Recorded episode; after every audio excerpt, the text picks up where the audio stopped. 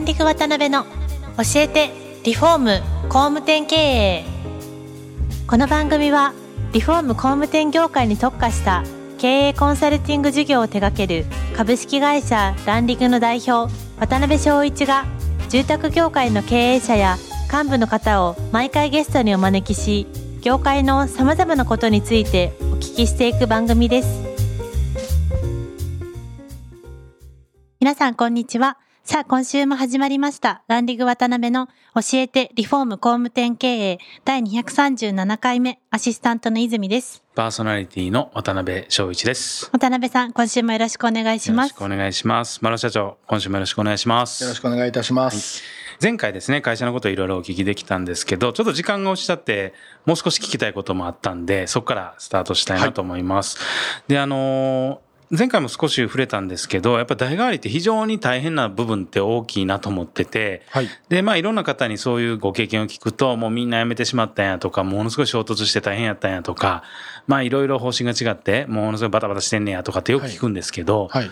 そういうのって、丸さんってなかったんですか？そういう。いや、もう衝突はもう毎日のようにありましたあ、やね。っぱり、あもう、罵声の浴びせかけ合いというか。へなんで僕がう、んまあお客さんのためにこんなことしたいな、みたいなのをはい会長に提案するんですけどそんなんせんで、みたいなことよく言われるんですねな。るほど、なるほど。なんでちょっともうムカついてある日うん、その会長が出張行ってる時に、はい。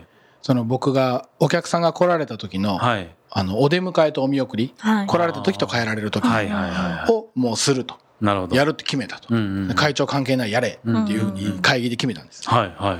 で、その出張から帰ってきた会長に誰かがチクったんですよね。はいはい社長がこんなこと言うてますみたいな。で顔真っ赤にして僕のとこ来るんです。はいで、社長ちょっと来い。うんで、会長室に呼ばれて、はいお前何を勝手なことやっとんやみたいな。あかんって言うたやろみたいな。うんもうだからその、お出お見送りとお出迎えもやめさすとかって。な、なんでなんですかね。いや、なんだかなんでなんってなって。だからほな、いやほなやめさせんかいと。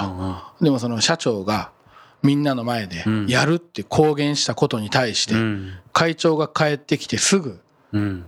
撤回させる、はそういうふうな力関係やなって思わせて、い。うん。なおかつ今後会社を経営していくのは誰やと、うん。俺やろがいと、うん。はいほんなんやったらそれでもええって言うんやったらやめさせんかいって言って僕がこうブワーって怒ったら、なんかもうふにゃふにゃ言うてどっか行きました そこから未だにつ続いてます えー、結構日常茶飯事であったんもうです毎日ですねはあ。すごい怒鳴り合いの時はうん。もう二人が怒って出てくるじゃないですか会長室、はで社員の方に「社長今日は激しかったですね」とかって言われて、はいはいはもう声が全部フロアに聞こえてるんでい。なるほどね。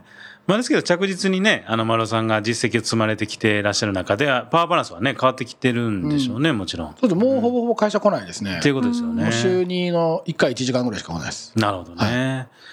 まあ今回はですね、まあ特にその具体的に丸尾建築さんがいい会社になってこられている中身について、はい。例えばどんなポジショニング考えられてるのかとか、商品はどうされてるのかとか、はい。集客ってどんな感じでされてるのかとか、具体的なところについて、はい。まあいろいろお聞きできたらなと思いますんで、よろしくお願はいいします。よろしくお願いします、はい。ではまずそのどういうお客さんにポジショニングをして、まあターゲティングしてですね、ポジショニングを取ってるのかみたいなところからですねちょっとお聞きできたらなと思うんですけども、はい。はい、まあターゲティングっていう題されたもんではないですけど、はい。そのまあ、僕がずっと話してるのがその、ん。工務店と競合しない工務店になろうと。おなんで最初当単価を上げるときにやっぱみんなが反対するんですよね、ーはい、そんなお客さんうちに来ないでうんす、うんうん。来ないじゃないと。うん。選ばれてないだけだよっていう話をして、例えばねクラウン買いたい人が、はい。ね K しか置いてない自動車屋さんに行くかって言われたら行かないじゃないですか、うんはいクラウンを売ってそうなとこに行くじゃないですか。確かに、はい。うん。なんでうちはクラウン売ってないって思われとんやでっていう話をして、だからもう言ったら K を売ってる会社やから K 欲しい人しか来ない、別に K が悪いわけではないですはい。けど、もちろん。なんで例えばレクサスとかまで行けとは言わないですけど、うん。せめてクラウンとか、はい。マーク X とか売ってるって会社に思われないとうん。ダメなんだよ、なるほど。それによっては会社の仕様であったりやってること、うん。スタッフの立ち振る舞いとかそういったところも全部変えていかないとそういう人には選ばれないので、はい。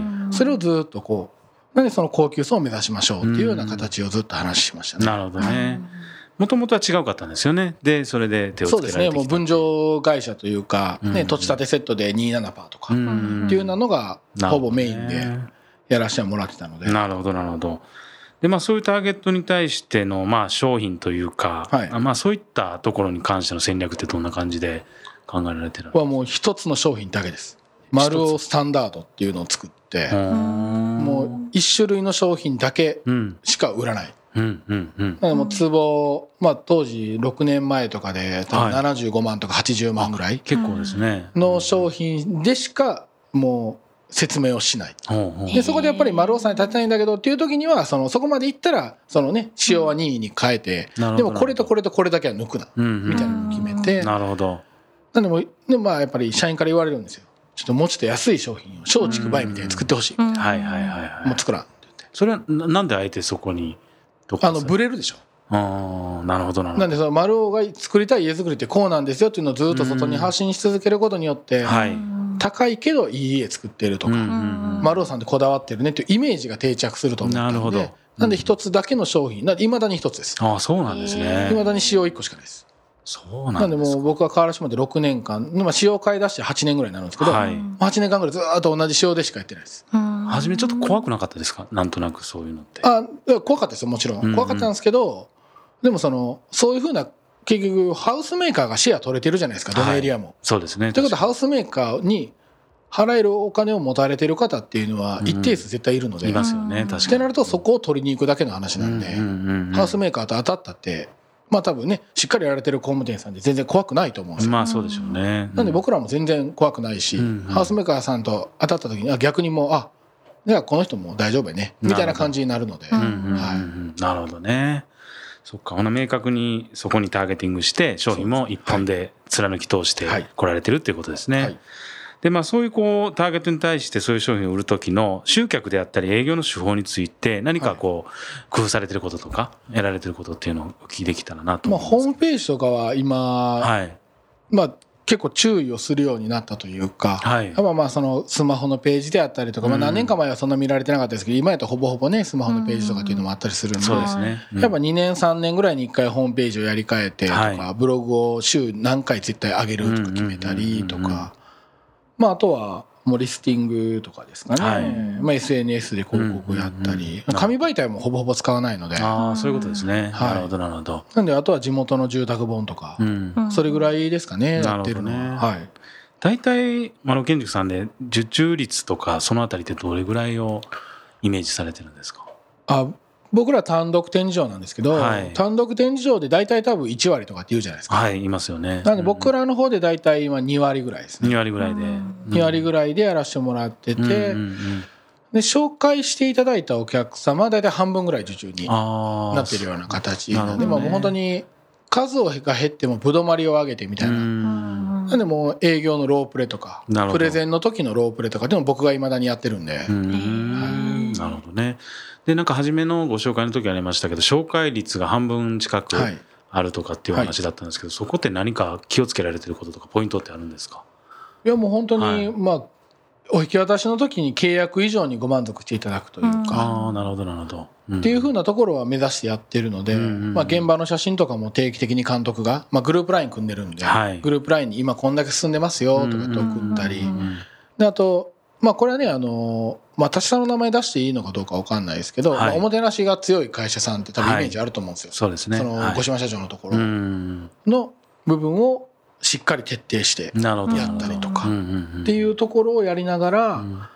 あ丸尾さんで立ててよかったなっていうのを毎回毎回なんか思ってもらえるような、うんうんうんうん。あいろんなプロセスでっていうことですね。そうですそうです。なのでそこからしかもアフターもしっかり、うんもう僕らパートさんで OB さんの奥さんはパートさんではい。来てもらって、うん。アフター訪問員みたいな感じでずーっとこうぐるぐるぐるぐる OB さんを永遠に回り続けるっていうスタッフさんがいらっしゃるんですね。今同じ目線でまあ OB さんの奥さんなんで、うんうん。同じ目線で話してもらえるようにっていうのでで何かあったらアフター部がすぐ動くみたいな。なるほどなるほど。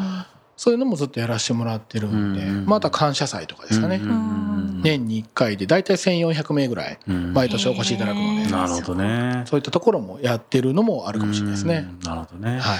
あとはその93%が満足されてるという、まあアンケートベースとか、はい。まあそういったことだと思うんですけそうですね。ど、あの逆に言うとその7%っていうものに対しての課題感っていうのは、はい。やっぱり終わりなんですか？あそうですね。やっぱりその中にはその打ち合わせで決めさせていただいててサンプルとかもご覧いただいてるんですけど、やっはい。ぱりイメージと違う違うとかってとか。っていうふうなことがあったり、うん。なんで僕らも現場の立ち会い着工から完成までで6回ぐらいお客さんと立ち会いさせてもらうんですけど、うんうんやっぱ色ってなるとおん掃除が全部終わってからうのんイメージってなったりするんで、まあ、そういったところ、うんうんまあ、あとはやっぱりその、まあ、打ち合わせの、まあ、やっぱり僕らもゼロではないんですけどそこがあったりとか、はいはいはい。そういったところとかなのでやっぱり僕らも満足度をもっと上げて消化率をもっと上げてっていうのを会社のそのなんていうんですかねメイン重きを置いてるところがあるので、なるほどなるほど。そこは本当に改善してアンケート聞いて悪い意見があったらこれなんでこうなったの？みたいなのを僕が聞いたりとか、うん。まあ、徹底して100を目指されてるわけですね。そうですね。なるほど。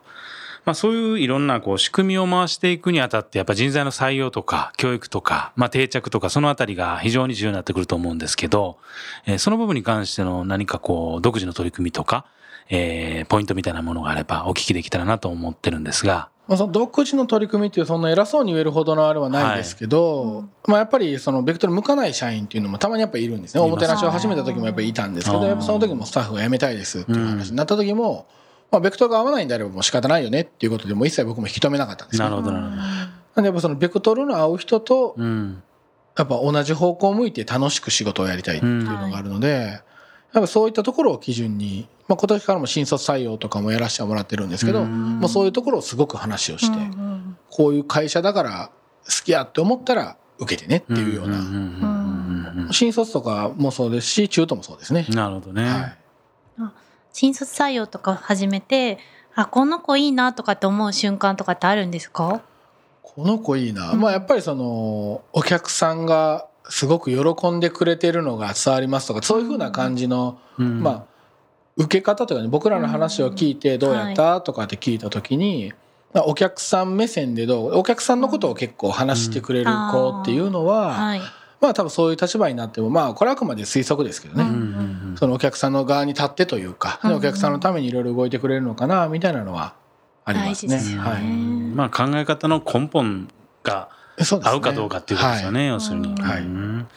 実際まあそういう方たちが入ってきた時の教育とか、はい。あとは結構定着率は良いとおっしゃってたと思うんですけど、まあそのあたりの定着のポイントとか、まあそのあたりがあれば、はい。まあ新卒はもう今までもそんなに僕らも経験はないので、はい。今今年からしっかりやろうみたいな感じなんで、その教える文化とかっていうのを一緒に作っていける人を募集してるみたいな形でやらせてもらってるんですけど、やっぱり中途で入ってきた方っていうのもほんと基本的にはもうその会社の考えじゃないですけど、はい。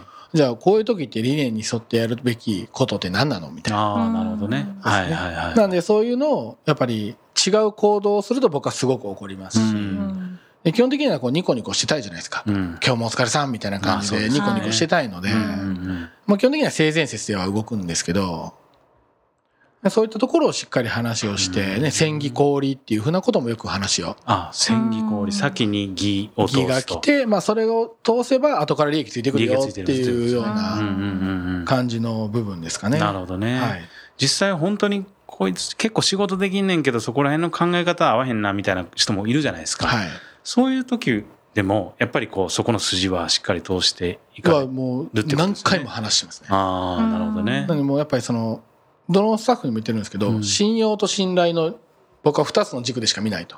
なんで信用っていうと人として信用できるってことですよね。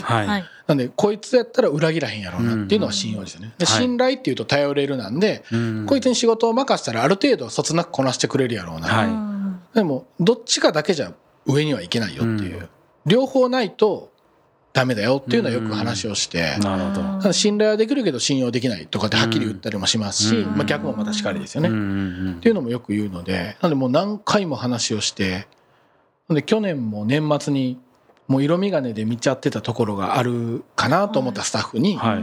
もう色眼鏡で見とうかもしれん、はい。っていに僕も本人に伝えて、だからもう年明けからはもう一切それはもう取ると。うん。ゼロから見るから一緒にやろうみたいな話をしてそこからすごい変わったんですよ。みんなからもうあの人変わりましたねって声かかるぐらい変わったんで。うん伝わるんでしょうねやっぱりこっちがねしっかりそういうふうにまあまあ向き合えば、しつこいだけかもしれないですけど ずっと同じことばっかり言うんで。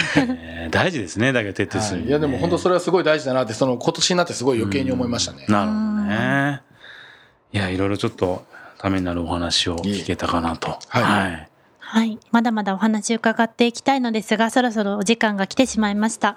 次回も丸尾様にはゲストにおいでいただけます。次回が最終回となります。本日もありがとうございました。どうもありがとうございまし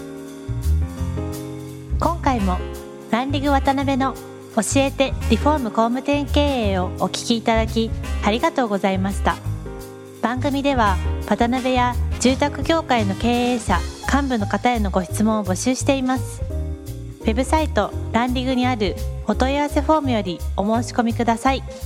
お待ちしています。